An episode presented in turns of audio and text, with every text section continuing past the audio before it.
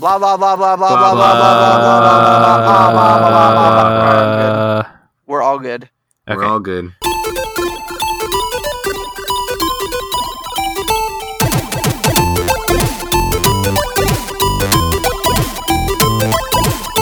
Hello and welcome everybody to the Geekscape Games podcast. This is level 66. It's anti-bullying day, so let's just leave Shane alone this entire week. We are back for another episode of the Geekscape Games podcast, the number one video game podcast on the Geekscape network. I almost stumbled over that line. Um, It's because you know how untrue it is.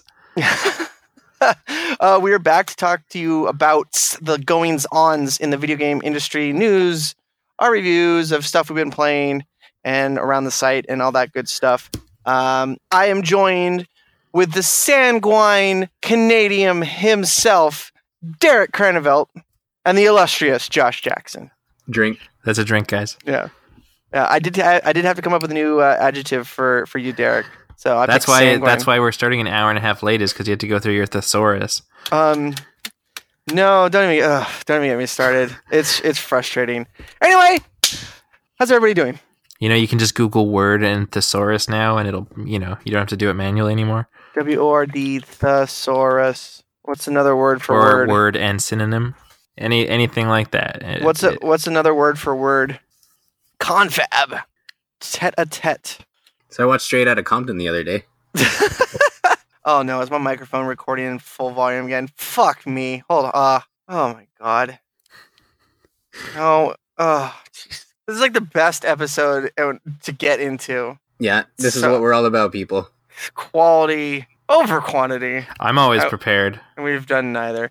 No. Um, Was anyone else surprised when Easy died at the end?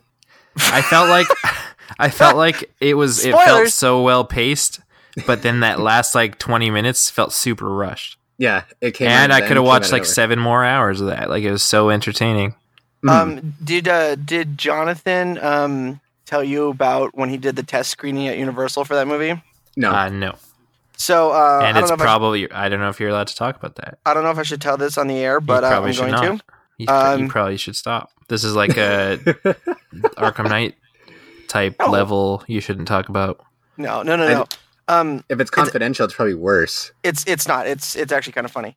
Um, he was doing the test screening, and at the end of the movie, the last scene is a character like looking back at it, some other characters saying bye, and then he walks out the door, and then there's like um, where are they now? Like you know, credit cards or credit cards, like like like um, the after credit, like the pre credits, like epilogue.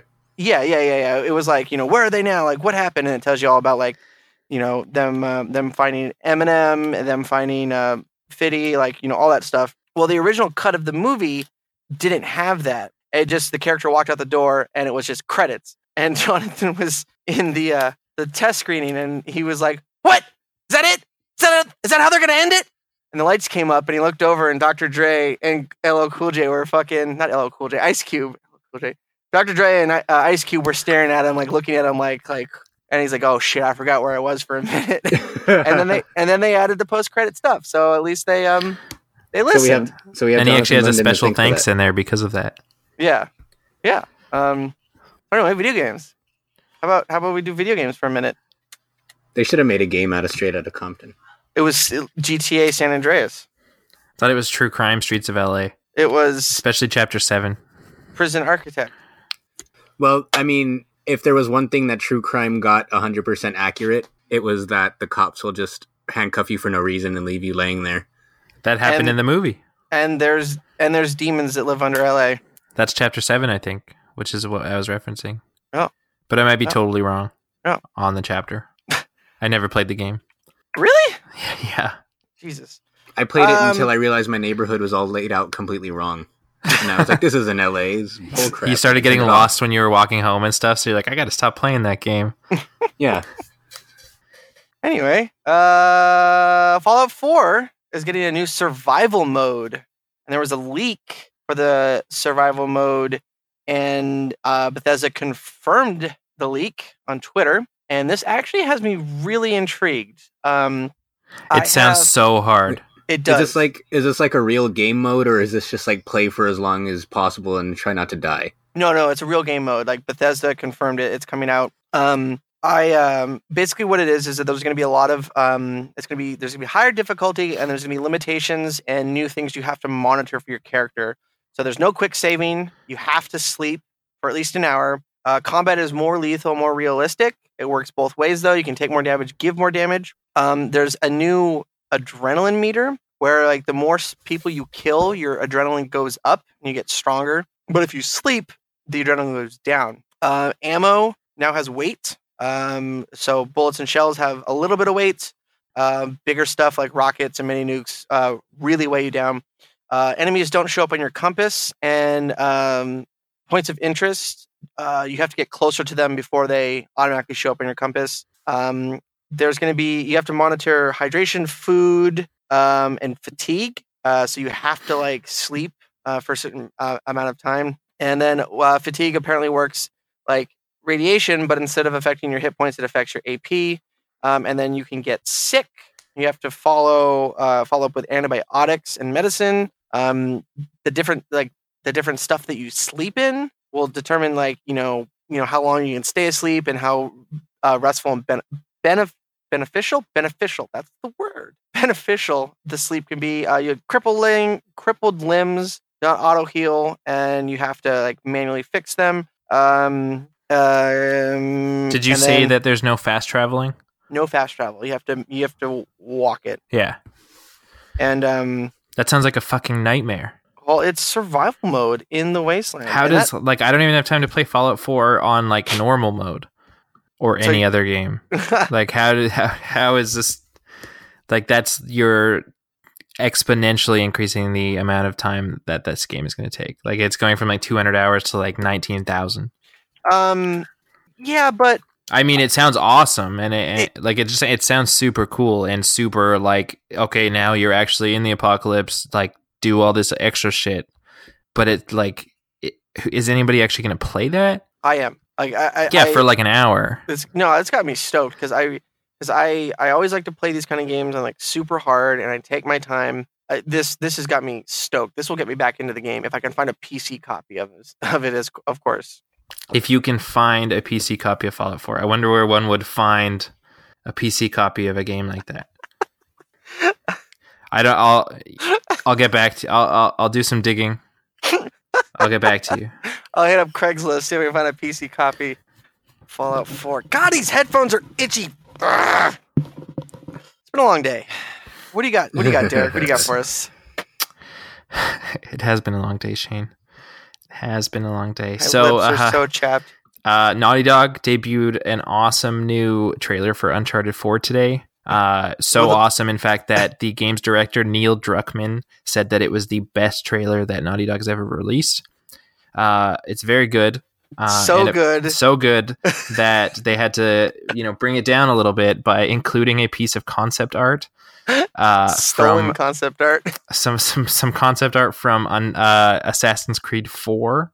Uh, so there is a there's a scene in the trailer where uh, Drake is talking to someone, and it cuts to like it kind of cuts to like a painting that I think is referencing a location, uh, and it's a location. Basically, it's an image directly out of Assassin's Creed Four. Um, So, so does, does this confirm some kind of a Assassin's Creed? Uncharted it's a shared crossover? universe, actually. It's a shared universe. Uh, Like all the all the treasure that Nathan Drake's looking for are actually Templar artifacts. It's exactly. I mean, they could have explained it like that, and that would have been way cooler. But uh, apparently, so somebody who worked on Assassin's Creed noticed it, pointed it out on Twitter.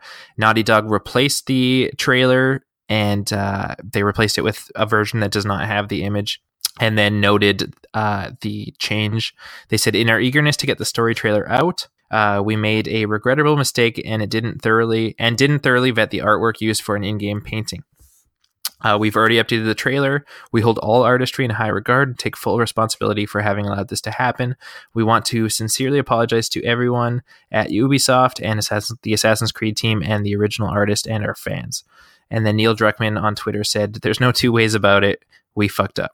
And the, the best part was is that the the the art that was in in the trailer, like they like, they erased the character. There was a person standing on the beach in the original image. Um, uh, Ubisoft like had tweeted about it, and like the community director for Assassin's Creed had tweeted about it. They've since taken those tweets down. The trailer went down went back up with like a different painting in in the place of the uh uh, uh in the place of the uh the stolen one. So it's a um uh it's been an interesting release for this trailer. Uh, I mean, it's it it's got to be just a placeholder thing that somebody forgot about because who you know from the point where an, the original animator or artist or whoever put that in like how many hands does that change over? And then it just got missed somewhere along the way. Like unless you have a very keen eye or are an ubisoft artist you're not going to notice that that's from a different game most likely. Um, so i feel like it's got to just be a, a case of something like that and Yeah, in any case it seems like they're all handling it pretty well based on the fact that the trailer you know it was noticed the trailer was replaced hours later they said they fucked up. Ubisoft deleted their tweets about it. Like it just seems like it was uh it seems like it was on an honest mistake and it's been treated as such. Like a no Yeah. harm, no foul kind of thing. Yeah. I mean, the, the the character is he cropped or is he? Yeah, he's. I can't tell if they. Yeah, they they. I can't tell if they cropped it or if they just erased him out. I think they cropped it. So, so who knows? It could have just been like someone just Googled. It, it feels like it's an intern's mistake. Some intern's gonna get shafted over at Naughty Dog. He's not getting a paid job, that intern. Ah, It's not getting paid at all. yeah. Holy shit. Ah, today's a, one of those what's, days. what's going on now? oh, n- nothing. Just Just complaining on air, you know, the I usual. hate. I hate my computer. Girl troubles? No, fucking Facebook troubles. It keeps dinging in my ear. Oh, that's a that's a tough one. yeah. Ah, I don't That know is how a I don't know how you could go on if I had that. that's issue. like I, I hear that that I, I hear it's I hear that like tinnitus like it, once it's there it just you can't get rid of it. Well, I'm trying to figure. There's like, oh my god, fuck Facebook for right now. Why don't you God just close the Facebook window. because I have our our questions being answered. You load them up on your phone. load them up when we're about to read them. There you go. So Josh, it's Pokemon Week, isn't it? It is Pokemon Week. Pokemon Day is on Saturday, the 20 year anniversary of the release of Red and Blue. And it's also the day that we are going to have the remakes release on top of a bunch of other promotions that different stores are going to have. But before that, Nintendo announced that Friday they're going to have a Nintendo Direct dedicated specifically to Pokemon at 7 a.m. East or 7 a.m. Pacific, I believe. And the interesting thing about it is that they usually they tell you about how long they expect the directs to be, and this time they're saying that this one is only going to be five minutes. So it's going That's to be really interesting. So it's just Yeah. going to be probably like a like a hey happy Pokemon weekend. Here's a trailer for something that we haven't announced yet, or Pretty a launch much. day for Pokemon Go, which is today. which is yeah at the at the end of this presentation. No, Oh, Oh, um, god, there's that would be amazing. but I'm really really hoping that it's going to be an announcement for. Pokemon Snap remake. I wish, but no. The- the- but I, the, the- what, I, what I hope it'll be that's more realistic. I should say. Pokemon What trading gonna card game remake. Yeah, the creator of, of Snap straight up said he's they're not making a remake of it, Yeah, maybe he doesn't know. but he knows. Anyways, Josh, what are you what are you hoping? That new Pokemon, I feel like they wouldn't know what to do with a new Pokemon Snap because that game only had 150 Pokemon to work with. Imagine now. Oh geez, yeah. but um, Pokemon Upskirt minigame. I thought that was just called Pokemon. But on the only thing I can think of that has a realistic chance of it being announced is po- the third version of Pokemon X and Y because every ver- every generation's Oh, had right. one, and this one seems even more interesting in the sense that usually each of the third versions add like a small amount of content or maybe a new form here or there, but nothing like particular, nothing really major. But since Pokemon X and Y came out, the anime has debuted um what like four new forms of of Zygarde, which was like the last major legendary that you could find in X and Y. They debuted that new mechanical legendary Pokemon that's not in any of the game files for XY, Omega Ruby, or Hmm. Alpha Sapphire, so that's like a completely new one. Um, they have the whole Greninja extra evolution in the anime where where Greninja has the ability to take on the form of its trainer, which in this case, of course, is Ash in the anime. Really, how- you can do that? Yeah. What?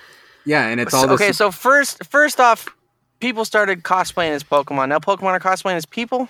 Yeah, and they get stronger somehow according to the show. But that's not Ah. a that's not a game mechanic. That's something they introduced in the show. but you would think if they're introducing it into the show that it's going to eventually come to the game, which is usually it's the other way around, but they've introduced all this new stuff that there's no way that they can ignore in a new game. So I think it's about time, especially because they didn't have I think ever since Pokemon Platinum, Pokemon's been an annual release.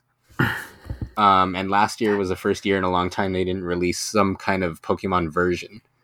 So, So at this point, it, has it not been like it's been a long time though since X and Y released. Like how long is it typically between the the base release to when they release that third version? typically it's about typically it's about two years. Oh, okay. In- so it's kind of recent right on the money. Yeah. So Wait, so so what you're comes saying out- is that they need to come up with like a new release for XY, or they just need a new like generation of. uh, So what what do you what do you think they're gonna announce? I'm, I'm a little confused here. The Oh, 3rd I'm version of X and Y, like so Like, Z you know how- or Z. right? Uh, the rumored the rumored title that's been floating around the last couple of days is Rainbow for some reason, but um, I feel like that sounds silly based on if you've got X and Y. I mean, especially because the anime that I'm talking about, like the season where they're introducing all this stuff, is called Pokemon X, Y, and Z. Yeah.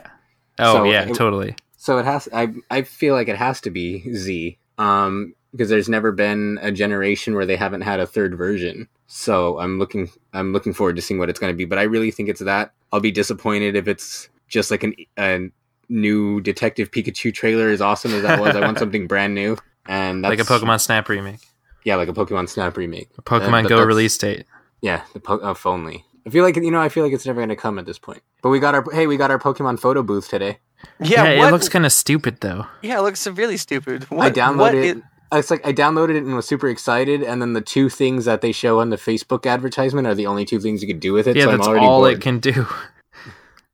Like what is it? Like like is it seriously like just by, from filters? from the title like i thought it was like uh, like oh you have all these like vector images of certain pokemon so you can throw like a pikachu on your shoulder or like that sort of stuff but it's just like stupid filters Yeah, I thought that's what it was going to be too, but instead, I mean, the first filter is kind of cool where you can add a text box to your picture that says so and so, like in the same style of the original game's text that Mhm. says like so and so wants to battle or so and so did this. It's super effective. But I mean, that's it. And you, it's like you've seen everything you could do in like a minute, and then you never need to touch it again. It's like it's like a really autistic version of Snapchat. See, and it's crazy because Hyperdimension Neptunia has an app where you can use the characters as like you could use the characters as like personal assistants and you could set your calendar for them to remind you of dates and stuff.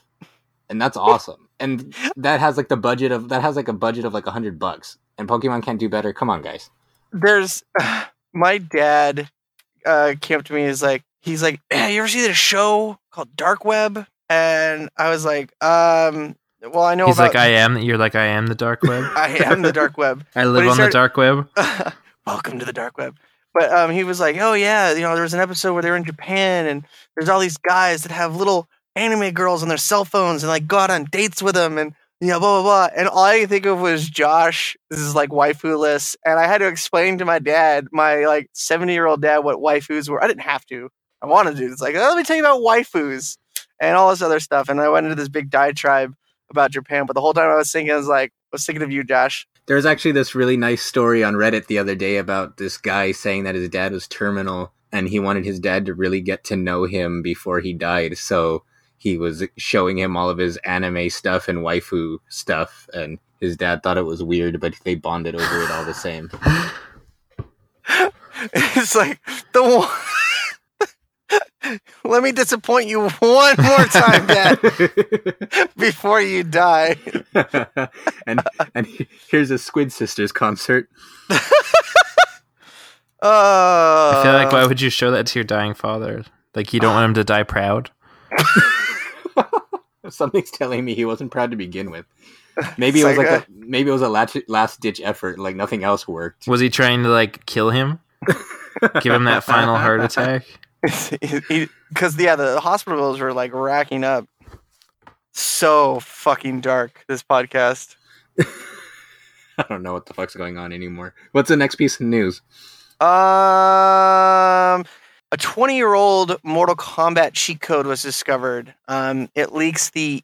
Uh, there was this famed EJB menu that um, has been found in the arcades So do you guys remember like way back in the day of gaming? There, there gaming way back. Oh, listen to me. Um, there would be rumors. Uh, you know, like do this and this to get this character in the game, or, or the one I remember vividly is trying to get the Triforce uh, in Ocarina of Time early. Um, and you'd have to, or Or use super strength on the truck next to the S.S. Anne to find a Pokeball with Mew under Yep. it. Yep, and um, there was uh, there there was all these you know rumors, and they all you know never came true. But there was this like legendary EJB menu, um, and it stands for it stands for like Ed Boon menu, and the creator, like one of the guys who worked on it, Ed Boon himself has been has been saying for a while, is like there's still secrets in Mortal Kombat that nobody has found. Well, they found uh, the Ed Boon menu uh, menu, and it's really complicated. Basically, um, you have to have an arcade cabinet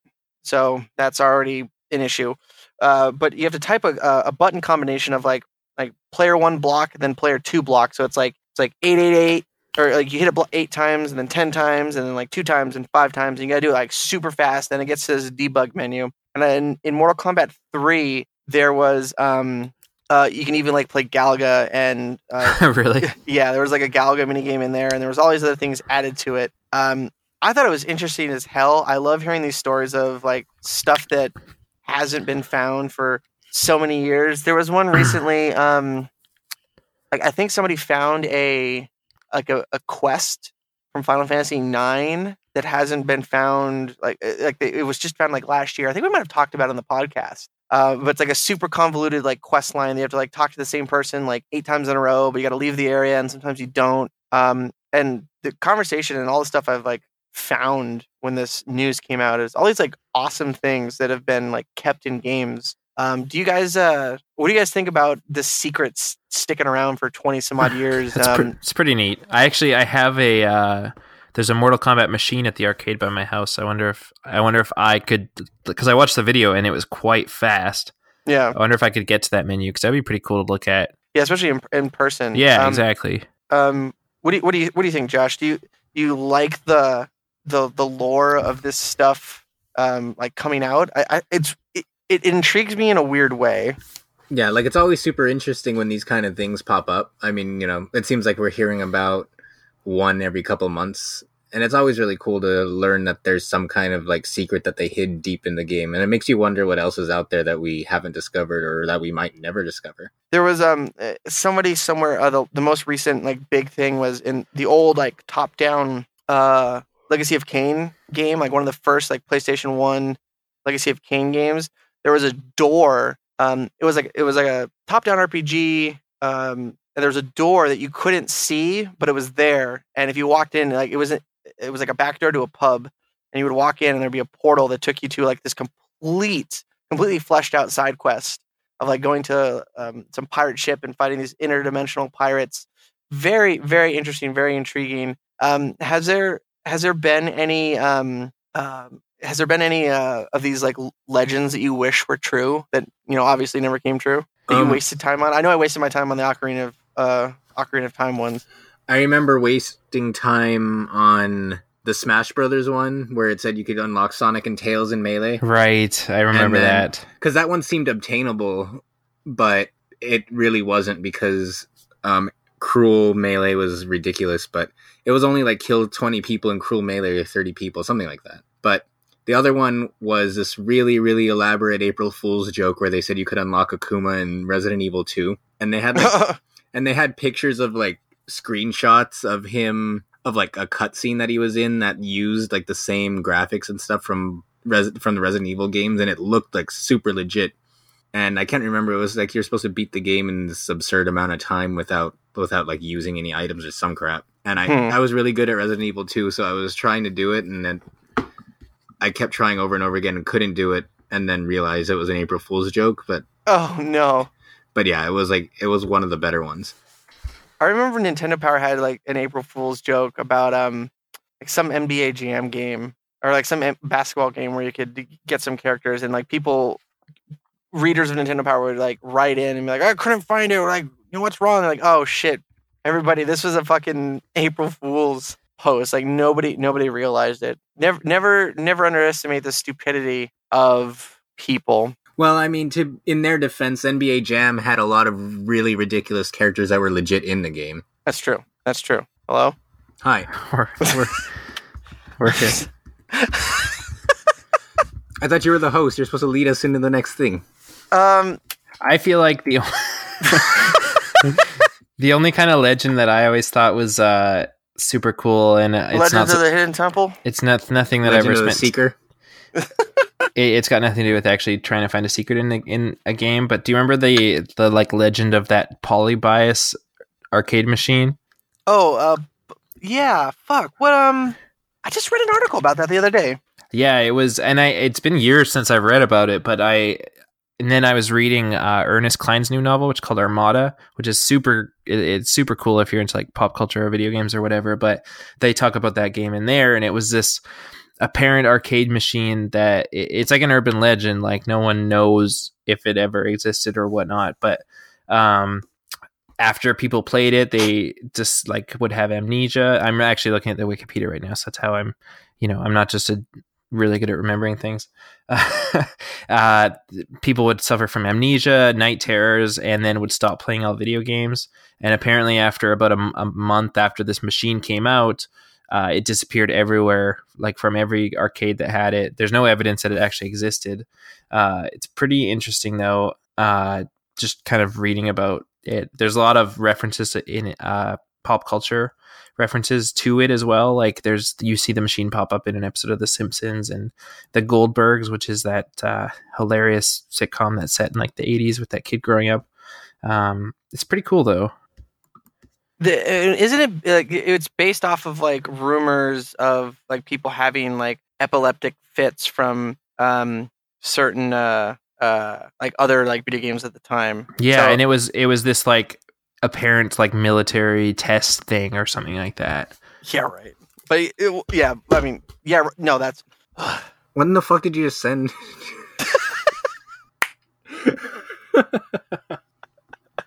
uh that's meant for the back channel only. the darknet, The, dark- the dark web. Um red So, yeah. channel. Janet. Uh, weird, weird thing of the last week. Um, Metal Gear Solid Five won an award at DICE, the uh, big like developer only, you know, award show in Vegas.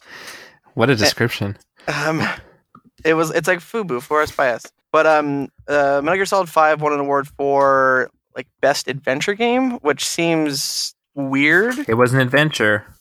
Uh, An adventure in listening to cassette tapes. hey, I like listening to those cassette tapes. I know you do. Um, Good for you, Shane. but um, I'm trying to find the, no one was there to accept the award. It won. It won the award. Like Kojima was there, but he said no, I'm not going to accept it. And nobody from Konami Which is fucking hilarious. nobody from Konami accepted it. So, Because Konami probably forgot it existed. Yeah. so the guy who presented the award He just held it? and accepted it. What? so it was uh, Jordan uh, Mechner, uh, creator of Prince of Persia uh, and executive producer of 343. He was just like, um, I'm going to accept the award on behalf of Konami. That's Bye. hilarious. So the the never ending drama and hilarity of um, Konami wanting to forget that Metal Gear Solid Five exists while still trying to support Metal Gear Online uh, continues. Very uh, very interesting tale. I mean, it sounds. It just sounds like almost expected at this point. Yeah, another interesting chapter in this whole Konami Metal Gear saga. Possibly the last chapter. Uh, well, it is it. Uh, well, no, is the la- yeah, it's the last Metal Gear. I mean, the last chapter in this whole debacle. Ah. All right. I'm I'm I'm running on fumes, one cylinder, no spark plugs. So what do you business as usual. What do you what do you what do you guys got? Uh, I was excited to learn that uh, it's still rumored at this point, but apparently uh, there has been a rating for multiple versions of a title called Bioshock the Collection, uh, which will apparently come to PC, PS3, PS4, Xbox 360, and Xbox One in the coming months, and obviously come with uh, Bioshock, Bioshock 2, Bioshock Infinite, and all DLC. Uh, it's been at you know as a console gamer, it's been a long time since I've been able to play those games uh, based on the fact that I got rid of my PS3 when I got a PS4, Really? uh, and I don't have PlayStation now.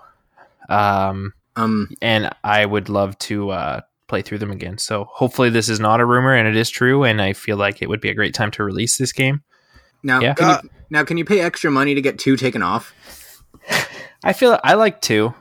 I I, liked hate- it. I, I hated two. It was stupid. Two was negative, good, negative fun. I enjoyed the whole series Um, the first one, and the novel. you read the novel. I read the novel. Was it good? It was okay. Is the novel coming with this one? Uh, probably not. Um, where? And you know what else won't come with it? The sweet collector's edition content from Bioshock 2. Ah, I- I'm gonna eBay that real quick because I still with that curious. vinyl record. Yeah, It's probably like super cheap it's like forty bucks. for just for the record. Yeah. Oh.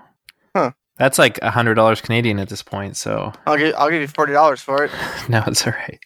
Um, we should at least get you um, like so th- they sell like uh, uh frames that um.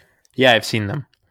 Well, no, no. The, like, there's a certain frame that I saw where you can like pull the the the record out of the actual jacket, so you can see like half Hmm. of the vinyl. And it's the still entire- sealed though. Well, open it. I don't want to open that. Why not? I don't know. I don't have a, I don't have the wall space in my current place to display things anyway. All my amiibos are in like boxes. It's awful. It's awful.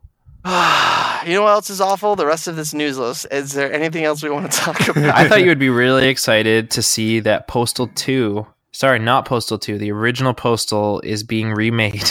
the the Based, only you know, thing I after the like success after the success of your you know Hatred. titles that you loved like Hatred, uh Postal Redux, Worldwide 2016 coming to Windows, Steam OS and OS 10 and uh that those versions are coming in the spring and afterwards uh, it's coming to PlayStation 4 as well. I I still can't believe that Running with Scissors is still around. Yeah, so it says, and I mean, I've never played a postal game, but apparently, I mean, it obviously it's it's the same as what it was before. But in the game, you take control of the the character is literally called the Postal Dude, uh, as he battles to survive in a world gone mad. Crazed gunmen are out for blood and wait around every corner. Players fight back with a destructive arsenal as they make their way through a kill or be killed psychological thriller. I think I think the pedigree of Postal, um, like gamers need to know about Postal. It was a game that They do. came. Why? Well, no, no, no. It like be, because of like how much um like shit it got because it it it this, at least Postal Two. Um, who did you play as? You played as um Weren't you like Gary Coleman or something? yeah, you play as Gary Coleman, and like you could go around and pee on people. You could kill people. Do you. Was- play as Gary Coleman or is he just a character in the game? I think you play as. I don't think that you play as as him. Oh, I think you just meet him. but uh, it, it it definitely spurred um a lot of controversy, and it was Controversy, yes. controversy. There's a lot Um, of controversy with that title. I mean, I still hear it brought up from time to time, and this is probably 20 years later. When did it come out? Maybe not 20 years. Ninety-seven. Okay, so almost 20 years. Yeah.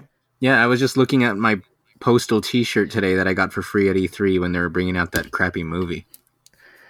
So okay, so I think Shane loved that movie. that that was the only thing that I really liked about the movie is I I will defend that movie to the death. That movie was was so funny. It was it was so um I like I like when a uh, a narrative is aware of itself. That's like one of the reasons why I love Snakes on a Plane because they realize that let's just make an action movie but not take ourselves too seriously and just put like ridiculous shit like snakes on a motherfucking plane. But the um as for serious and douchey as Uwe Boll can be sometimes, he was very aware Sometimes.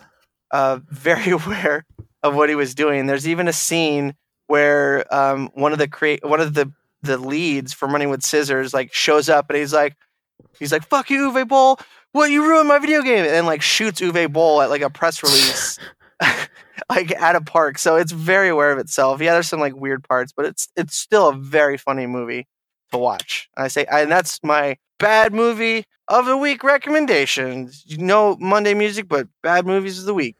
Geekscape.net. This is the only week that this exists. because that's how consistent Shane is. I'm not bullying you. If that wasn't a bullying statement. I was Is it just- bullying if it's true? No, exactly. statement. It's was just I was just observing. Anyway, is that it? Is that, is Um, that it? I guess I guess just to round it out, Fire Emblem sold like three million copies in three days.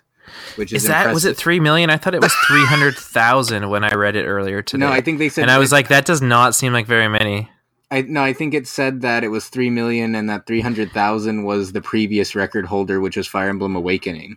No, I'm No, looking it at it didn't- right now. It says There's if it, It says sold that three Birthright- million, then it would it would beat fucking like no no no no no no no. it says uh, it hit re- uh, Nintendo announced in a press release that over its three day launch window, the game, which hit retail in two versions, Birthright and Conquest, sold a combined total of more than three hundred thousand copies. Oh, That's more than f- that's more than five times the number of units moved by uh, Fire Emblem Awakening, which sold one hundred and eighty thousand in its first month. Yeah, yeah, and it was um and that's U.S. Um, yeah, I think that was just U.S. yeah. Well, obviously, it came out Japan a long time ago, didn't it?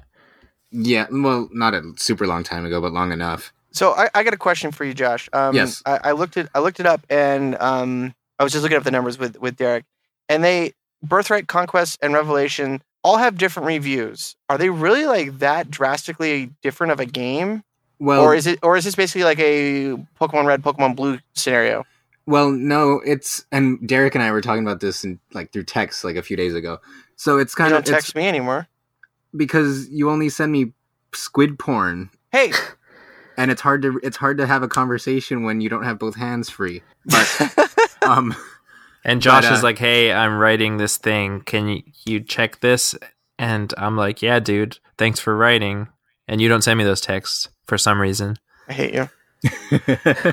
no, but it's weird. Like when you okay, so if you buy Birthright or Conquest, like Conquest is supposed to be like the old Fire Emblem games that are like really hard. There's no place to grind or level up. Like you just you level up through the story missions, and if you fuck up and put all of your kills on one person, then the rest of your army is going to be garbage. Whereas I'm gonna note that Birthright. down. whereas Birthright is like Fire Emblem Awakening, the previous game in the series, which was made a lot more, I guess you could say, accessible, where there was maps that you could replay over and over if you wanted to grind, or just like a variety of things that make the game easier. Um, so that's and then the third one, Revelation, it's a DLC mission that t- is a separate story in between both of them. Ah, okay. So I that like it's weird though because okay, so if you buy the games physically, you either get Birthright or Conquest, right? And both games are identical up until a certain point, and then you're Wasn't it like chapter six or something? something like when that. you yeah. Yeah, and then you're you make a choice like which family you want to pick. Whereas if you buy the physical copy, you don't actually get the choice because it follows whatever copy you bought. And then, but if you bought the digital version or the collector's edition, which is every version on one cartridge, they give you a choice at that point, like which family do you want to side with, or do you want to side with neither, which is the revelation path. Ah, and okay. then, from Which is that- only open to those who purchase the collector's edition at this point, right? right, yeah, It releases to everyone else on like March 10th or something. something like that, yeah. Yeah. and then it's like if you bought the digital copy whatever side you pick is what your game becomes and the other side's completely locked out unless you pay another 20 bucks to purchase the opposite version it's like the Jesus. weirdest most That- convoluted That's interesting too because both on the eShop, both versions are available for sale. right yeah so i'm so not, for instance you could buy uh, like you could buy conquest and then be like oh i'm actually going to choose the birthright path and then it switches? Um that i'm not completely sure. That's how i read it or that's how i heard from other people who bought the digital copy. But if you're telling me that they're selling it labeled as conquest or birthright maybe that's not the case. yeah they're definitely bo- they're definitely both in the eShop okay yeah so then i'm then maybe that maybe whoever's talking to me is full of shit. and like my copy which was not purchased from the eShop but my copy um like specifically says conquest like on the home screen and the title screen of the game says conquest and everything like that. And i'm not at that point where you would choose a family yet but but i mean everything's labeled as conquest basically. Right, yeah. So I don't know. It's just the way that they're doing it is so weird. It's like it's big elaborate way of doing disc lock content, content essentially. so it's very nintendo is what you're saying yeah, it's very Nintendo. Sounds like something Capcom would do. no, no. But I think gets it's a different. Worse, but we'll talk about that on the th- games we've played this week. I Oh, think yeah. it's different in that all three of these things are like massive experiences. Mhm. Um, and it's like this weird convoluted way of, hey, instead of paying 35 or 40 bucks or whatever these games cost, like once you purchase one version, the other campaign, like they're full campaigns, the other campaigns are only costing you $20 each. Yeah, and then So it's like just a very it's just a very Nintendo way of like, hey, you've already purchased one version, so save money on the additional ones, basically. right, and then there's with and then considering what we were just talking about, where Conquest and Birthright are drastic. You know, once they split from each other, are dra- are drastically different uh, in the way that they play or the, the type of experience they provide. That makes it a lot. That makes it somewhat more, I guess, understandable when it's essentially you want you're picking one that's more easy to get through, and then another one that's a Yeah. classic experience because Awakening kind of alienated a lot of the hardcore, like Yeah. long time Fire yeah, which players. is really cool to appeal to everyone. And that said, I have Conquest and I've never played a Fire Emblem game before. It gives you a lot of difficulty choices. Like there was difficulty in there was a selection for difficulty both in how hard you want the game to be and also how hard you want like the do your characters come back to life system to be. Yeah, because that was one of the hardest things about Fire Emblem that like when your units die, they die for good. Yeah, which is crazy. Yeah. So it's it's ridiculous. I'm I for one kind of welcome the easier difficulties because I would always Yeah. get stuck through ha- like the ha- halfway point of it. every like what do you do at that point? You just got to like You either start just soft, again, start yeah, over again, reset or quit playing dies. forever. Yeah, I mean I've read too about where people just played until they got to a point where they literally couldn't continue because they had no people left and they had to restart. Yeah. And then you're like, f- however, you're dozens and dozens of hours in, you don't want to replay that, so you just never finish it. Yeah, that's that's that's most of my Fire Emblem experiences. That's what happened to me in Bioshock One. How? Um, I dropped my 360 when I was leaving a LAN party, and it like it scratched the platter on the, the hard drive, so I lost all my save data. Ah, And I was like 80% of the way through, and I was like, nah. So yeah, and then I. But And then I think the only What? thing we didn't, I think the only thing we didn't cover is the polit- the anti-game violence politician smuggling guns. But I don't see the Oh. correlation because guns don't kill people; people kill people. when I video games, video kill games people. killed people. Yeah, exactly.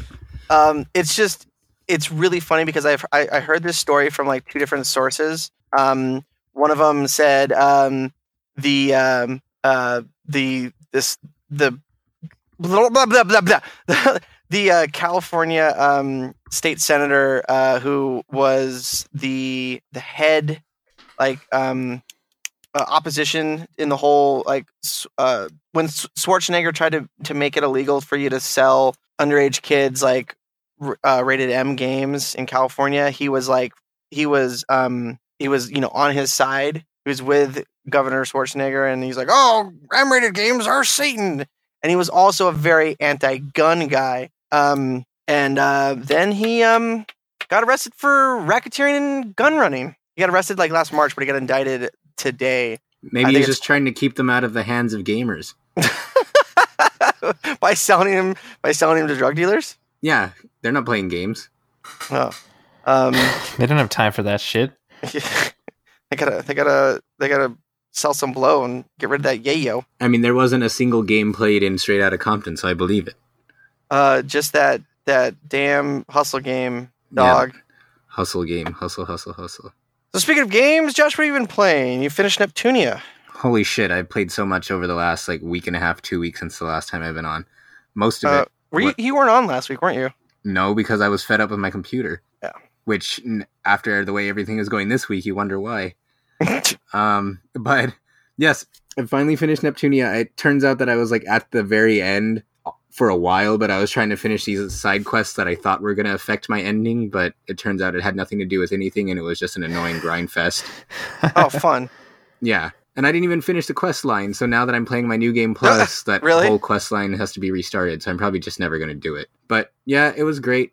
Like, destroy, we pretty much destroyed the spirit of the Dreamcast, and everyone was sad. Is there a um? Is there a uh, Saturn character? No. Oh. I think the Saturn character is supposed to be like some ancient character from years past or some shit. Because I think Neptune herself is supposed to be this imaginary console that came out of after Saturn and apparently after Dreamcast, since this game puts Dreamcast before. Mm, okay. But yeah, it was interesting. Nepgear got a lot of screen time and people treated her with respect, so I was much more satisfied than I was with the third game. They even give you an option at, towards the end to choose whether or not you want to play as like one group of characters or, or the other with completely different story paths that you can't replay on the same playthrough. You have to go through on a new game. And I was like, fuck yeah, I'm making Nepgear the protagonist. Why the fuck would I pick anyone else? So that was fantastic. Um, from there, I played. I won a Splatfest. So I think it's like the third Splatfest I ever won. Mm. But what makes this? and I neglected to join. Like, uh, I thought you were all excited for that. yeah, I was. I just didn't. You're just full of shit. Fuck you. like your articles. Ah! I, I'm, I was thinking about it earlier. I'm still waiting on that companion article about how the ending of Black Ops 3 sucked. it's but- in the drafts. No, it's I've- not. since uh, what October. I can't talk though. I've had I have shit in there from like last year under drafts. But anyway, um, yeah. You've also Splatfest- published stuff since last year, though. every time I like, Sorry, it was something self- anti-bullying day. I'm No, sorry. every time. Every time I say something self-depreciating, Derek's always like, "Well, but you've also written 15 things." I'm like, "Thanks for keeping me, keep picking me up." if we're looking down." at averages, but um, this Splatfest is especially important because it was the big Pokemon Red versus Blue, and I always pick the one that I feel most honest about. I don't pick just to win, but I was pretty, I was pretty convinced that Blue was going to win because typically the most popular choice never ends up winning the full Splatfest, and that came true this time because I think Red was like 57 pop percent popularity versus 43% but the number of wins was like something way higher for blue usually because the more popular team gets, keeps getting into matches with their own team because there's not enough of the other to go around and screws up the Ah. win screws up the win ratio Interesting. and wins are worth a lot more point win percentage is worth a lot more than popularity so Hmm. this time i put in the time apparently i did it really fast compared to everyone else's averages but i got to the highest splatfest rank in about three and a half hours and it was Wow. completely worth it because i got the full reward and proudly represented team blue and we ended up winning so that was awesome Cool. um, and then aside from that, I platinumed Gravity Rush for the second time, this time on PS4. It was a lot easier this time and it was completely worth it. I actually am tempted to delete my save just to play it all over again. That's how much I had fun with it. And I never play, I rarely play games more than once these days, but if you, I But mean, if you didn't haven't you- played, You've What? already played this game too, haven't you? yeah, I platinumed it on the Vita when it came out and then I platinumed it on PS4 and now I'm thinking about erasing it on PS4 to play it again. It's fantastic. Go get it. Go get it. What are you doing? I'm recording a pod. I'm attempting to record a podcast. How's it going? Awful. Yeah. Um, but then outside of that, I played the first like three chapters of Fire Emblem and already died, so I'm never gonna play it again because I'm pissed off. Um, Mega Man Anniversary came with the collector's edition with the gold Mega Man amiibo. I played the first half of Mega Man 3 and I do not remember it being this slow and chuggy, but maybe I'm wrong. But my god, the slowdown is so bad and enemies will just like like I can't shoot because the slowdown's so bad that it's messing up with my inputs. And it's driving me Wow. crazy. Really? I mean, even if this was in the original version and they did a perfect port, you would think, considering it's been like what twenty five years since this game came out, they could have done something to make it run better. but then it wouldn't be authentic. Isn't there? Isn't there a thing about like some games you just can't emulate because even if like there's just something to do something to do with the processors that you can't emulate them even if you have like technically enough like clock power. It's just because of the processors of what they were written on. Yeah, I think. Well, know, and there's some. There's. I know that there's games that. There's a lot of games that specifically timed things to Clock something to do with clock. cy- Yeah, clock cycles, and by using something more too powerful, it messes up everything. So uh, in my in my experience of like uh, collecting like retro DOS games is that um in in a way to like save code and save like space um they would uh back back in the day of like 386s and like DOS 3.1 um uh Have those like, hit Alaska yet? uh they just came out it's been amazing um they would they would tie frames per second to your They must cost cycle. a pretty Canadian penny. um uh all the Canadian pennies Didn't you guys get rid of the Yeah, we don't actually have pennies anymore. you know what I found out We don't have dollars either. is it in Alberta at strip clubs, uh, the strippers will actually like hold like hold up pictures like their their headshots. Uh, like in front of their vaginas, and then they'll people will throw loonies and toonies at them, trying to hit the pictures, trying to hit them in their vag. I mean, we don't have dollar bills, unfortunately. So how else are they going to get tips? Exactly, flicking some loonies and toonies at some Canadian veg. Games podcast. I mean, it's a game of chance. Uh, chance you might get some STDs. Is that what happens? I guess I don't know. Uh, Derek, what have you been playing? Uh, this week I played a little bit of Fire Emblem Fates Conquest. Uh, I'm not very far. I'm in like the second chapter. It seems really cool. Did Bi- did sorry, not Bioshock. Did uh Fire Emblem Awakening look that good? Like everything I saw from Fire Emblem Awakening, I never saw these like cool 3D battle scenes or anything like that. Are those new to this game? No, I think they debuted with Awakening, but Oh, I think it's really looks- good looking. I, I'm really impressed with the uh, like production values on the game. Um, there's a lot of voice work. The it just looks great. Uh, the 3D is awesome on the new 3DS. Um, yeah, no, it's it's really cool. I one thing that I'm having an issue with though is uh, there's my color blindness is getting in. I, I've had a couple of battles where there's quite a number of people on the field and both by looking at them and by looking at the map on the lower screen i cannot i, I know there's people there. It's hard for me to, to discern which team they're on. And so that is pretty frustrating. Really? uh, and there's no colorblindness mode. I already looked. Um but yeah so that like it's taking me a like like it's there's been a point where there's been one enemy left and it takes like so long to figure out where they are because i can't just look at the bottom map and see what color it is and it's super frustrating because it's stupid it's like a stupid thing to not be able to see uh but uh, aside from that, I'm loving it so far. It's it's different than I anticipated it to be, um, and I, it's my first Fire Emblem experience, so I can't wait to kind of jump deeper into that. Um, aside from that, I started before before you move on from Yeah. um, Fire Emblem, I, I was collecting. I was trying to collect as much information as possible before I could I could bring it up. Um, and I was considering to write an article about it, but I don't think there's enough content to flesh out a page. But basically, there's um the English translation is such garbage for this game that there's a group of 3DS hackers. They're going to put a fan translation out um, to fix the dialogue because apparently the dialogue is garbage compared to the original like uh, Japanese um, uh, like dialogue. Uh, have Hmm. either of you noticed like really cheesy English dialogue? a little bit, but I thought that that was the point.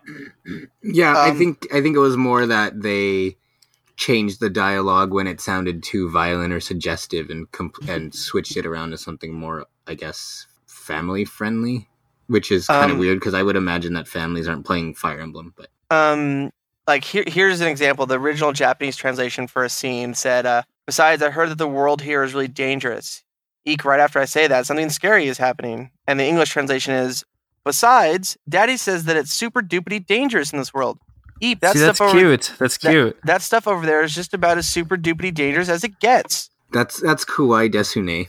yeah um i don't i I don't know. I, I it, apparently the uh, Nintendo Treehouse did the localization for it, and everybody is universally hating it. It's like you know Um, what, you know what, who cares? I don't know. I don't. apparently, I, I, I don't care. I don't care. well, I'm gonna. I I'm mean- actually gonna go.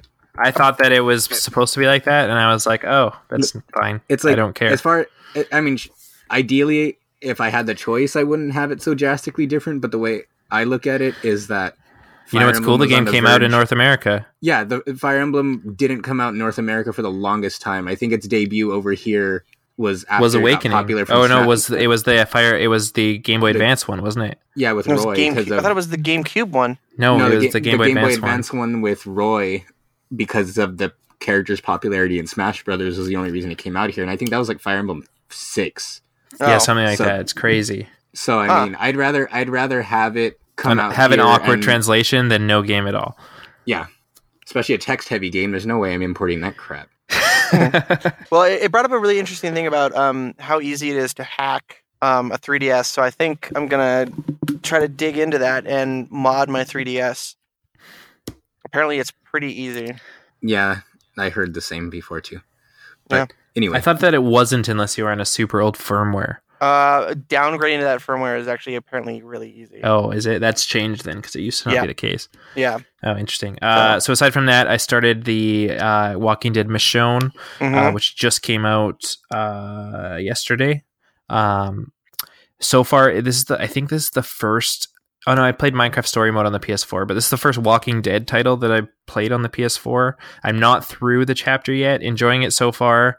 Um, I'll have uh, obviously a written review up in the next few days.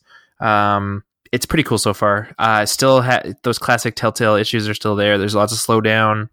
it the engine is old as hell and needs to be updated, and it What, definitely what, ta- is it? Is it running on a specific like uh, Telltale engine? just the one same one they've been using for like seven decades. Seven decades. They've been they've their engine has existed longer than the Walking Dead IP.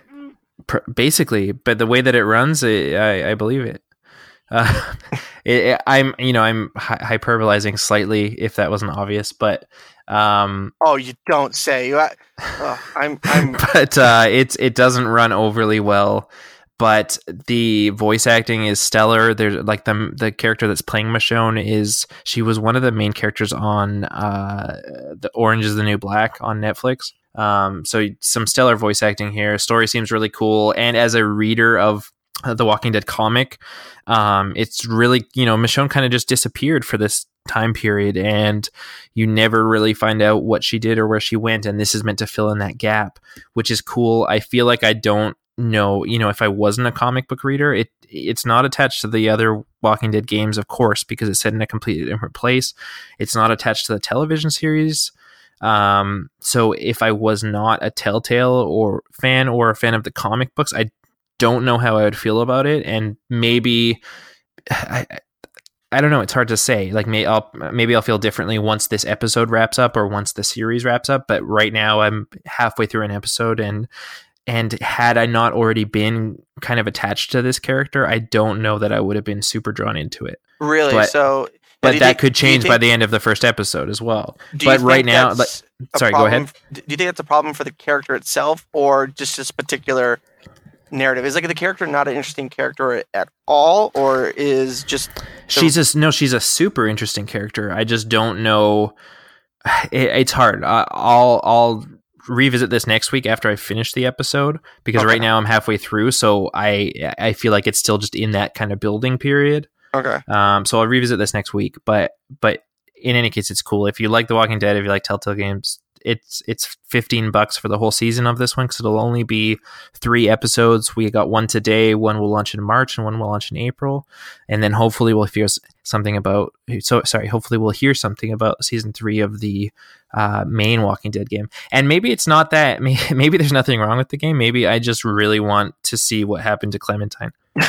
Um, and, uh, the Telltale games run on a ugh, runs on a proprietary engine called the Telltale Tool. Yes, and it's been they've been using that forever. Yeah. And it's showing its age. It's Absolutely. pretty though. This one's this one. I mean, walking the first Walking Dead game looked okay. It, it looked not great when it came out, but it kind of had a cool stylistic aspect. And then the Walking Dead uh, season two heavily improved on that, and this one looks even better than the Walking Dead two did. It just doesn't run overly smoothly. Um, is that it for for you? That's it for me. Yeah. So, um, uh, the only thing uh, this last week that um, I s- really played heavily, other than like uh, playing some Super Mario 3D Land before bed, uh, is I got into the Division beta and um, uh, pretty much played it all the way to max level. Um, it's um, it's good. It's really so far. It's really good. I was really intrigued with it. They have like a base building mechanic where you can um, level up different wings of uh, your like main base. So you can like there's a medical field, a security field, and a tech field. Um, the quests it feels very Destiny esque with these different uh, like tiers of characters. Um, but um, and uh, it it it feels like the perfect combination of realistic and eccentric fantasy. There's like a group of characters um, that call themselves the firemen, and they're they go around with flamethrowers trying to like get rid they're trying to like get rid of the smallpox disease by just burning everything and burning people and like um so they're they're really these fantastic kind of group of characters uh, this faction um but uh everything is set in reality like real weapons uh, physics feel good door closing physics closed all the doors um Did didn't you shoot any tires though? You did not. I did not shoot any tires. The um where the game shines, and this is they only had two story missions uh in the the beta, but where the game shines is the dark zone and um where basically it's the PvP area. It's like the Badlands, I think that's what they're called, or the the wilderness from RuneScape, where pretty much like everybody's fair game, but the moment you attack somebody first, you get marked um, you get marked as rogue, and depending on like how many people you kill, your rogue level goes up. And the higher the rogue level, the bigger uh, like the bounty on your head gets and the bigger like attention uh, you draw like on the radar like you show start to show up on people's radar. So walking around the the, the wasteland i was playing it with a friend of mine and you know pretty much like you'd walk past other players and you wouldn't do anything. The whole point of the dark zone is going out to get uh, like end game loot and, and fight some like harder enemies and all the loot you get has to be extracted by a helicopter. So you have to go to extraction points shoot up a flare wait for the helicopter to show up dump your loot off so that it can get disinfected because this is like where the pandemic started. Um, so if you when you shoot off a flare it gets announced everywhere. It makes a big loud noise so everybody can come and like drop off their loot too but rogue players can come in and shoot it off. Very very fun. Uh, going around the dark zone alone is really stressful and really tense and it made it reminded me of playing airsoft in like a uh, some abandoned missile silos that are in my area where you're just walking real slow looking around every corner you see someone run by and you just hide and wait to see if like a, a fight happens really cool really fun it's going to be a day one or week one purchase for me definitely um, but i sure as hell ain't going to pre-order it and that's it Great. Nice. Actually, and I had one more thing because I teased it earlier, and I don't want to Cock- disappoint. Cock so piece. no, um, just about Street Fighter Five. Um, I bought apparently it. Apparently, it's getting its arcade mode holy fuck! Like I bought it last week, and obvious, I you know Juan and I especially have both been covering it extensively since it was announced, and I was really excited to play it. There was not one single piece of news or advertisement or interview um, text or anything that let anybody know that it was going to be missing as much content as it was. And yeah to me, like that's the worst part of it. I mean, they had an interview where they said the story mode would come later, fine, but the story mode is separate from the arcade mode, which has been a standard for like 30 years. And there's no way that anyone would have thought that it could have been missing. But not only is it missing, and that's not even the worst part. Not only is arcade mode missing, but there's no way to play against the computer in a standard match at all is it only online essentially like the only way that you could play against the computer is through survival mode which somehow made it ahead of arcade. Um the story mode which is isn't even like a like survival of course is different from a standard three round match. So that's not even really like an authentic way to play if you're trying to practice especially because it's a new game with new mechanics. Even a lot of the old characters are completely different. So the only way that you could play against someone if you're not online is or against a computer i should say is to play the survival mode play the pro the current story mode they have which is just a short prologue for every character. And each match is only like one or two eh, like each story is maybe only one or two one round matches where the computer is like completely brain dead and you both start off with like full power with all of your meters filled and everything so that you can just breeze through them. And then the other way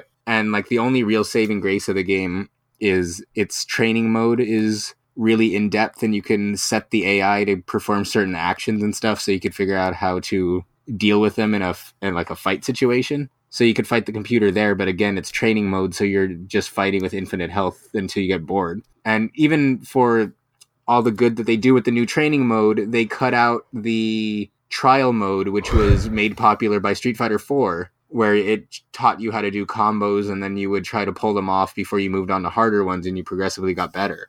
And I think the most insane thing is just how much people are like the Capcom fans are trying to defend it. It's it's it's completely egregious it's a $60 title isn't it Yeah, 60 bucks. it's yeah Like I'm I'm tr- I'm in the process of trying to convince Best Buy to let me return it even though it's opened because I'm like it's not as advertised. uh you should exchange it and then go to a different best buy and, And return, return the it. unopened yeah That's what I'm going to that's what I'm to do. I'm going to try to be upfront about it cuz I have a lot of stuff that I'm buying next week anyway, so I don't care. Like if they just let me do it for store credit, but if they don't, then I'm going to end up doing that as a site as Hmm. like a backup.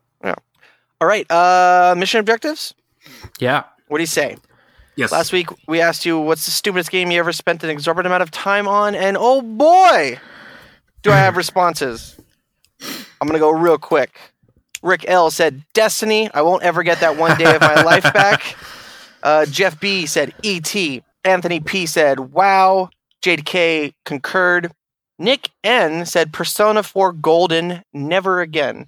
I don't. I I to. feel like did these people read the question wrong? stupid. I feel like these a lot of these games aren't stupid except for Destiny and ET.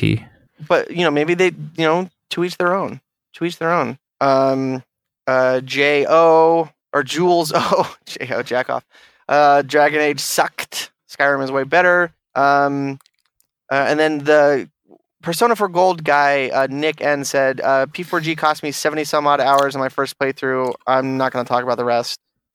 Um, Alan G said the Looney, Tunes game, the Looney Tunes games for SNES pissed me off as a child, and yet I still played it over and over again. Oh, the the Genesis one was amazing. Uh, The Jason Tiny W Toons said ones are really good. Tiny Toons. Tiny that's what I'm. For the Tiny Game Toons. Boy. That's what I'm thinking of. Tiny, Toons, for, the Game Genesis. Yeah. Buster Bust Loose was my favorite. Oh yeah. Um, I wonder what the Rule 34 is on the Tiny Toons. Oh God. I'm Uh, sure you'll pop it into the chat. M- Yeah. Any minute now. um, Why does one wonder that? Why would that? I feel like a thought like that would never cross my head, cross my Um, mind. what's what's the deal with Persona 4 Golden? That's a Vita remake. And is it is it bad or No, it's good. It's um, it's probably the second best Vita game See, I, next to see, I Gravity feel like he, and the fact that he said he spent 70 hours on his first playthrough, I think he didn't read the question right or something like that. Yeah, that was that was my first uh, playthrough two is about seventy hours. no? Um, uh, Brett V said Dick Tracy for the for Sega. Rachel Oh, G said awful. Um, my friends play Peggle. I'm more into Hexic. Um, hey man, Hexic HD. Yeah, That's yeah, what, man. That, that's what carried us through those dark early days of the 360. Kyle H said uh, Mad Max NES. Look this game up. It just has two levels and loops, but I still love to play it. Rachel G said, um, uh, "Oh, uh, no, that's stupid. Sorry, Rachel." Um, and then uh, Kyle came back and said, "Time Splitters 2. Um, Tristan M said League of Legends and Destiny, and then, he said actually Call of Duty 4 and Gears of War. Um, Spencer W said Sonic Adventure Chao Gardens. Fuck you, that game was amazing. Sonic Adventure Cha- raising those Chao. That I mean, amazing. Uh, Lee N said I spent a lot of time to get a max level character on EverQuest. That was stupid. Although I spent a week, I spent a week camped into one spot trying to get this mask for my bard that would give him a halfling race illusion. I logged in twice an hour to see if the rare spawn was up, and he had like a two percent drop, uh, two percent chance to drop that damn mask. Never got it. I had a shaman though that could just make a illusion potion, so I resorted to slaying halflings for their meat. Damn, the game is addicting. Ever crack. It's a million times easier though now. Dylan B said Flappy Bird. Cody W said Sneak King, which is an amazing game. That's not well, I guess it's kind of stupid. And then uh Tassia Tassiana Tassiana N said Vanilla WoW because now people can literally just throw money at Blizz and obtain what took a year plus of gameplay to obtain. At least I got friends out of it now. Hilarious ventrilo conversations from raiding MC for seven hours on end. Do you guys get any responses? Uh, yeah, I've got a few. Uh, Eric F said WWE Raw 2 for the original Xbox. Awful wrestling game, and somehow I was addicted. Is that our Eric F or in versus Eric F? Uh, it depends on the depends on the day. Uh, Josh then replied, "Press Y to interfere," and Eric F said, "My rival interferes, beats up my opponent. Ref does nothing." that uh, our own 2. Matthew Mud, our own Matthew Rodriguez said, "Maple Story." Uh, Dylan S said, "SpongeBob SquarePants the movie." Luke A said, "Avatar for Xbox 360." Uh, uh, Miles H said, hard to define stupid. I'm going to say Mortyr, M O R T Y R, uh, which is essentially the inspiration to the latest Wolfenstein game, but 15 years ago. It was a horrible execution of a brilliant idea. I Michael B knew it. said, I'm, I'm sorry. I Michael heard the B. Skype thing go off, and I'm like, I fucking knew it. Oh god. uh, that's why I turn my monitor off when we're podcasting, so I don't have to see any of this stuff. Uh, well, Michael B said, well, it's not the same kind of stupid, but Metal Slug 3. Kyle A said, Mod Nation Racers for the PS3. Never have I been so upset paying for a video game. Uh, Eric D said, Putt Putt and Freddy Fish. And Graham H said, the outfit, it came with my 360, and I understand why. The outfit. I remember that game. That was that military game. That was like an early 360 game. oh, it looks awful. Isn't that from Um, the makers of The Division? I think so. THQ and Relic. But um, Division's Ubisoft. Oh. Get your shit together, Derek. Get up on this Tiny Toons Rule 34. Oh fuck. No, I didn't- not going to do that. I didn't get any responses. Well, I didn't post the question, but in, in lieu of the, Well, we never heard Josh's yeah, because but he I was gonna say in lieu of that, I I'll give mine since I didn't. And it's not the game itself isn't stupid, but the result was fucking stupid. So I spent. I'm really like neurotic about doing everything 100% legit on Pokemon. So instead of hacking stuff, I would go to another state to get like whatever Holy shit. or whatever they were giving away. I'm like, Jesus cool. tits. Like I had all these really cool rare Pokemon that you can't get otherwise, and they had like different trainer IDs too to identify that they're from those events. And I think I transferred every Pokemon I had from every game that I owned up until that point, as far as they would let you transfer on my Pokemon Diamond version. And I it combined it had to have been I think there was 300 hour 323 hours on the Diamond copy and then you count the 200 hours on the Sapphire that I transferred those Pokemon from and then like the 40 to 80 here and there on the remakes where I don't spend as much time on like e- we're easily looking at like 600 700 hours worth of effort and like a freaking moron like i put all of my pokemon games in one like carrying case and i Oh, took them to a different ev- i took them to like a toys r us to download something new and i we still don't know what happened to this day but i'm almost positive that we left it there Ugh. and that was just everything i just And that's the most Josh has ever cried in one day. Dude, Ugh. no, it's not even. Megan's games were in there too, and I'm not even fucking joking. Like we spent the next three days just laying in bed. Like I bet. That's we, awful. didn't, we didn't even fucking do anything. It was like someone died. Well, I mean, Jesus. and those three days in bed did not amount to one tenth of the hours that went into that case. Exactly. That's And we, rough. we had just bought black and white, and I was putting off transferring the Pokemon into black and white, and I regretted it so much after. that. and you still had the, the that cartridge was still in your console, so you still had that game. Yeah, we still had our black and white. Oh, It everything before that that was gone. Oh fucking a! You win, man. You And win. then they made Pokemon Bank, and you signed up on day one. exactly. Uh, my, my That's for backing up your expires in, like, Pokemon, right? week. That's for yeah. backing them up. Yeah. oh, um, another. Uh, sorry. the what- person that found that case, though, like that's the best Chris. Like that's better than Christmas. it kind of made up for itself because a few years later I was trying to get the Mew back from Pokemon Ranch, which was similar to Pokemon Bank but not connected to the internet. It was like the Wii internal storage, Oh, really? and you you could get a Mew in that game by storing a thousand Pokemon into it. And I kind of lucked out because I decided I want to get that Mew again, so I bought another copy of Pokemon Pearl. And it literally had every Pokemon in the game like on the cartridge, and not Oh, just wow. like not just the Pokédex filled, but they went through the trouble of getting like a Squirtle and then a Wartortle and then a Blastoise and then a oh, like, jeez. every like every every letter of the Unown. Like if you're unfamiliar with the Unown, they yeah, there's all like, one. There's like 26, 27. right? 27. 28 now because they added a question mark and an exclamation point. But yeah, Jesus he had Christ. he had every individual Unown and everything. So That's crazy. so yeah. Okay. Uh, that's just really depressing. Uh, mission objective of this week: Do you ever spend money on free to play titles? Which ones? Why or why not? I know Josh spends money on free to play titles. Nintendo badge collector. What? Yeah, that well, that's the only one I've only ever spent like four bucks on it, but that's four more dollars than I should have. I feel really embarrassed. I don't even know why I told you guys this. and you, t- you told literally dozens of listeners. I feel like it's funny that you're embarrassed about talking about that, and Shane's all like Rule 34 weird stuff, like constantly. Do you think there's Rule Thirty Four Mew? But I mean, the Rule Thirty Four is free. Mm. Uh, I'm sure there's websites that charge for it. Yes, there is.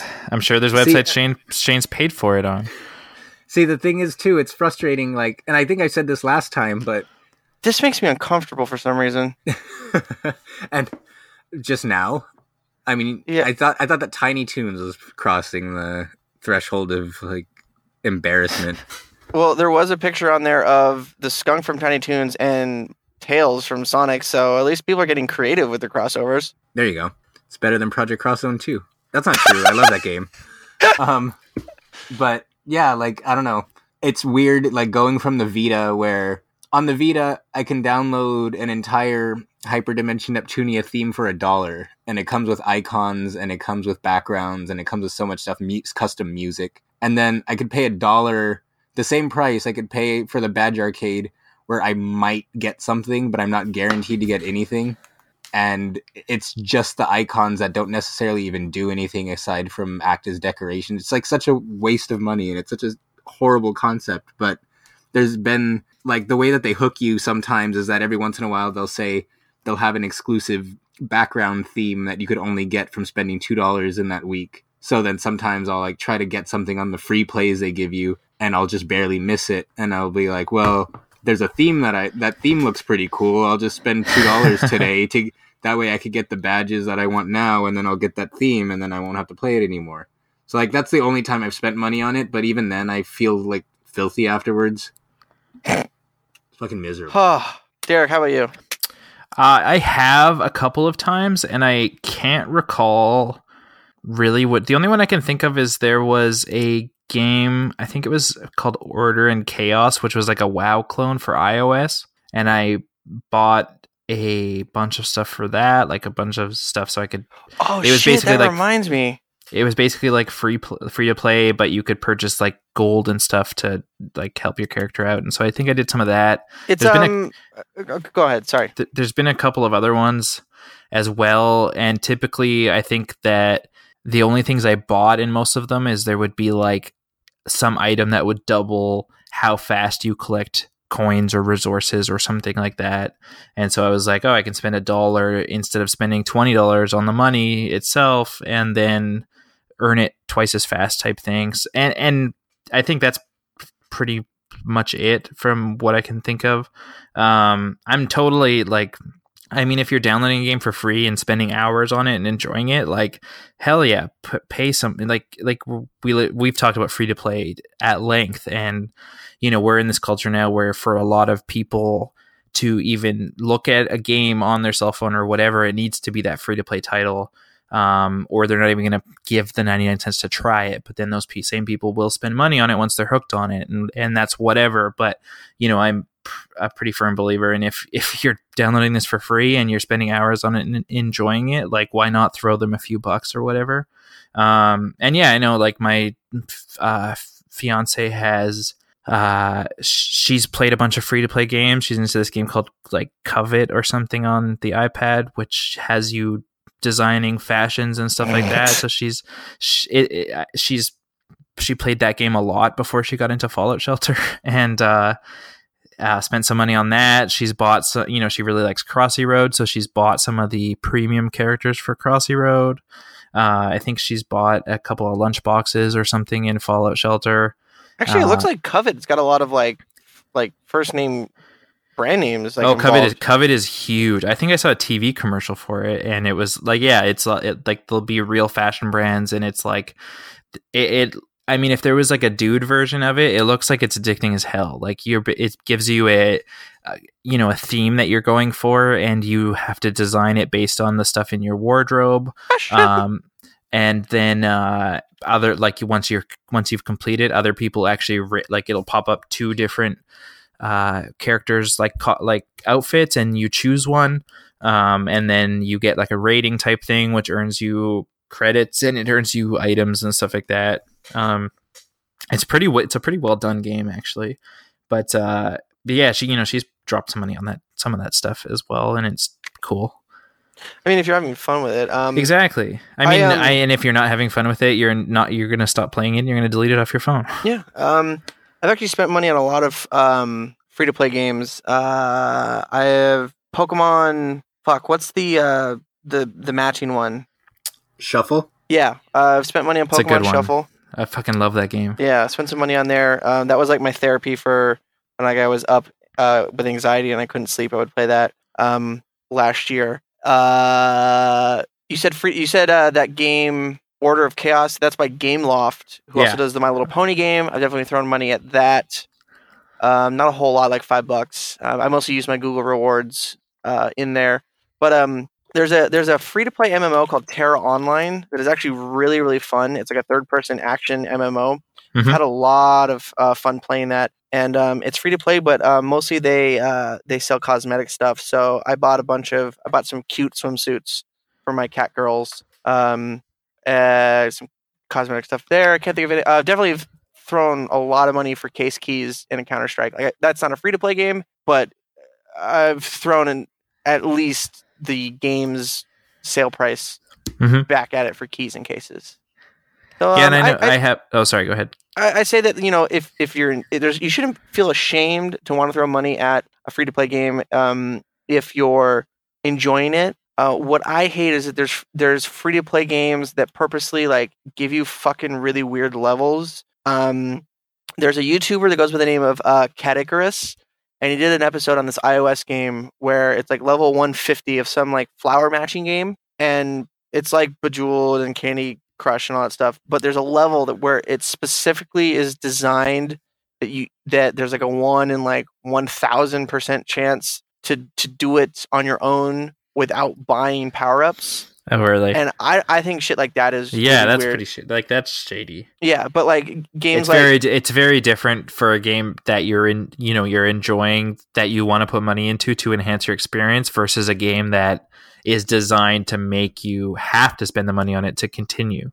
Yeah, absolutely. Um, so uh, around the site, boys, what do we got for around the site? Uh, for me, I would just like to talk about uh, it. It actually is not up on the site um, at this point, but uh, this Sunday, February twenty eighth, at one o'clock Pacific time, uh, Jonathan will actually be live in Los Angeles recording uh, and streaming the 400th episode of Geekscape. Uh, which is a lot of fucking episodes. Um, I mean, I've been listening to, you know, whether like Geekscape or Geekdrome or w- in whatever capacity, I've been listening to it since I was like 15 years old, I think, maybe even 14 years old. Uh, which seems crazy to me um, that it's been going on for that that long, and uh, you know, and it's cool because this it started as this, you know, it was this dude that was into cool stuff that I was into, and it, you know, it was I, I, I was from a small town and I didn't have there wasn't a lot of people that were kind of into that same stuff. So to be able to listen to this guy talk about this stuff week to week and everything like that, um, it was something that I just really looked forward to. And now he's like one of my best friends. So that's pretty cool. But uh, if you head to the thestream.tv, so T H E S T R E A M dot TV, um, 1 p.m. Pacific time on the, uh, this Sunday, we're going to be celebrating uh, a lot of years of Geekscape, and uh, we'd love for you guys to take part. Absolutely, we'll be we'll be skyping in. Uh, hopefully, uh, the night before I'm competing in a DJ competition, so hopefully I can get my ass up at noon to come be on that. No, I will. I definitely will. Yep, I'll be there. He'll be there in person. Absolutely. And what's your around the site, Josh? Um, mine is going to be the Pokken tournament competition that's going to be this Saturday just because I'm planning on being there at my local one and I hope anyone who's in the area might show up. If not, go to your own and if not, whatever. I mean, I'm not, I'm not going to blame you for not going though because Nintendo only picked like eight locations to have this at and they're all like in the middle of nowhere. So Hmm. it's not like they're making it easy on you. Uh, my around the site, um, there's a very interesting uh, quick editorial on Gravity Falls and how a very popular um, television show, uh, cartoon show, had a, hard ending in the story, uh, which is something you don't see um, on, with American um, uh, narratives, uh, like like Gravity Falls and um, the ACZ. That's Adam, right? Yes. I can never remember that. I'm so so bad at it. Uh, wrote a pretty good um, uh, little write up on it, and it, it brings up some good points, and it, and it reminds me of you know there's there's there's great great anime narratives that end, and it's an encompassed story, and there's no reason not to have you know uh, something end like that. You can have it end on and up. You just don't have to like completely you know beat the, the horse dead and you know try to like milk it for money. You know some of the the best narratives I enjoy are you know short form OVA animes that you know go for 26 episodes and they're done. So interesting thing to ponder. That was episode 66 of the Geekscape Games podcast. It is finally over. Uh, I say that because Because I was supposed to go to bed an hour and a half ago. and I have to call a client who's been emailing me. So you can find us on geekscape.net, shaneohair.com. What? Oh yeah, that's right. Fuck. shaneohair.org. Uh, you can follow us on Twitter. Uh, oh, God, did my mic fall out? I- okay, good. You're Uh, good. You're fine. uh, Twitter at Geekscape Games. Uh, I'm at Shane O'Hare on Twitter, SS Jakin on gaming platforms. I am at D Cranevelt on Twitter and at uh, or at uh, and Captain K seventeen on gaming platforms. And I'm at Inu Joshua just about everywhere. Are you at Eno Joshua on rule34.com? Not yet. Give me a couple minutes. All right, uh, we'll see you guys back here next week. Bye, everybody. Bye. Bye.